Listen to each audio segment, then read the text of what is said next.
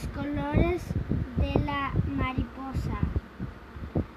En el origen del mundo, Dios creó las flores para hacerlas más hermosas. Preparó muchas pinturas de diversos colores y las esparció sobre los pétalos de las flores con pinceles suaves. Trabajó todo el día y en la tarde se sintió cansado, así que dejó las pinturas a un lado para ir a descansar.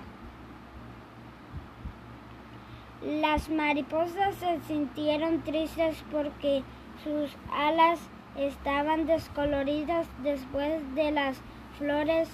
Tocaba a ellas ser pintadas y eso no ocurriría hasta la mañana siguiente, pero las mariposas viven un día.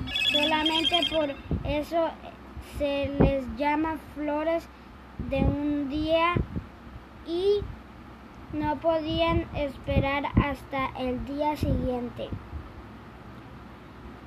Las flores tuvieron una idea maravillosa, invitaron a las mariposas a posarse un largo rato sobre sus pétalos para que sus alas se tiñeran de muchos colores. Aprovecharon que la pintura estaba fresca Así lo hicieron las mariposas y en sus alas quedaron los colores de los pétalos mezclados de distintas formas. Cuando las mariposas salieron volando, el, el sol iluminó su colorido y ellas se sintieron felices. Leyenda tradicional.